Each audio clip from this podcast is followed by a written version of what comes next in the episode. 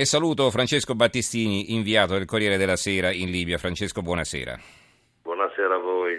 Allora, abbiamo letto un tuo articolo molto interessante pubblicato ieri sul Corriere della Sera, immagino che sia l'inizio di una, di una lunga serie di inchieste che stai compiendo in Libia. In questo momento credo che tu sia l'unico giornalista italiano in Libia, no? E, e quindi diciamo, ci fornisci notizie di prima mano. Eh, abbiamo letto nei giorni scorsi della liberazione di un italiano, abbiamo tirato un sospiro di sollievo, ma è l'unico forse elemento positivo in una situazione che è totalmente confusa e rischia poi di sfuggire di mano. Sì, sicuramente. Tripoli è un fortino eh, di piccola tranquillità in queste ore, ancora nonostante le autobombe che sono esplose nelle, ieri mattina alla, vicino all'ambasciata italiana e hanno un po' turbato una tranquillità di questi tre mesi, ma Tripoli appunto è un'isola L'isola intorno c'è una, un paese che è completamente nel caos. Abbiamo due Libie, come si sa, una Libia ovest e una Libia est. Una Libia ovest che è la Tripolitania, dove è in corso una guerra civile tra nuovi governanti, nuovi signori di Tripoli, i fratelli musulmani, e l'enclave della eh, brigata eh, di Zitan, dove eh, ci sono molti ex gheddafiani che combattono, e dall'altra parte abbiamo in Cirenaica a est, a Bengasi, la battaglia furibonda tra gli uomini del generale Haftar sostenuto in, gran parte dall'Occidente, dai paesi arabi anti-jihadisti e dall'altra parte il fronte jihadista, quello che nelle ultime ore ha postato i video dei, dei soldati decapitati, dei giovani soldati decapitati, anche dei volontari di LNGO. È una situazione di caos assoluto che, eh, dove No, ancora non è chiaro chi prevarrà militarmente, ci sono notizie per esempio su Bengasi dove si dice che probabilmente al 95% addirittura le, le, le, truppe del generale Haftar starebbero riconquistando la città, queste notizie non possono essere confermate perché nessun osservatore indipendente è presente nella città, anche se c'è la sensazione che i jihadisti abbiano delle difficoltà.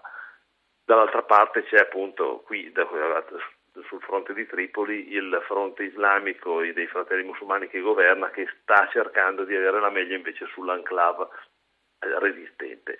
Poi ci sarà da risolvere una volta risolto forse se si risolverà il problema militare nelle prossime settimane, nei prossimi mesi, il problema politico, cioè c'è un paese che ha due governi paralleli, due parlamenti paralleli che non si parlano, che non si riconoscono una Costituzione da riscrivere e in mezzo c'è una difficilissima mediazione che le Nazioni Unite stanno tentando con l'inviato spagnolo Bernardino León che la settimana prossima mm. verrà ancora e soprattutto con l'appoggio diciamo, dell'unica rappresentanza diplomatica presente che è quella italiana. Senta, senti, quant- che pericolo c'è che l'ISIS, eh, cioè questi fiancheggiatori dell'ISIS prendano il sopravvento? Si sa che già nelle zone da loro controllate hanno instaurato la, la Sharia, tutto si decide secondo la legge islamica e hai parlato anche delle decapitazioni eh, che stanno prendendo a modello no, dai loro maestri in Siria e in Iraq.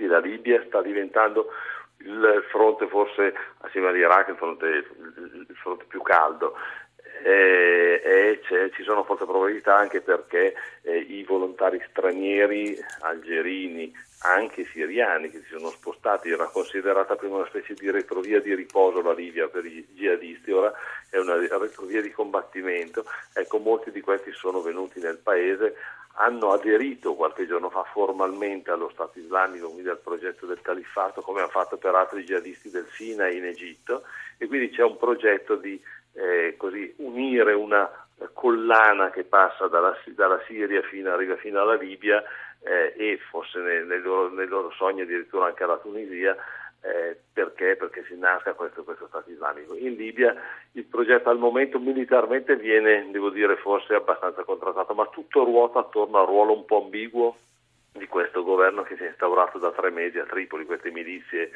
islamiche che eh, sono sicuro, a, a, parole si pronunciano contro qualsiasi forma di estremismo islamico, uh-huh. eh, però nella sostanza hanno dei legami molto stretti con, con questi combattenti. Rilevava Prodi in un'intervista che ha rilasciato qualche, fa, qualche, giorno fa che da quando è caduto Gheddafi poi abbiamo visto che cosa è successo. Ecco, forse abbiamo festeggiato un po' troppo presto il risultato delle primavere arabe, non soltanto in Libia ma le primavere arabe all'inizio sono state ironicamente soprannominate le primavere arabe saudite, nel senso che in realtà si è capito subito che c'erano delle spinte eh, dalle, subito forse no, ecco si è capito dopo qualche mese che c'erano delle spinte, delle spinte di fattori esterni, ora queste sono evidenti, la Libia mm-hmm. è classico, la classica scacchiera su cui si sta giocando una partita che non ha più nulla a che vedere con la lotta al vecchio regime o con la, o con la rivoluzione del 2011 assolutamente.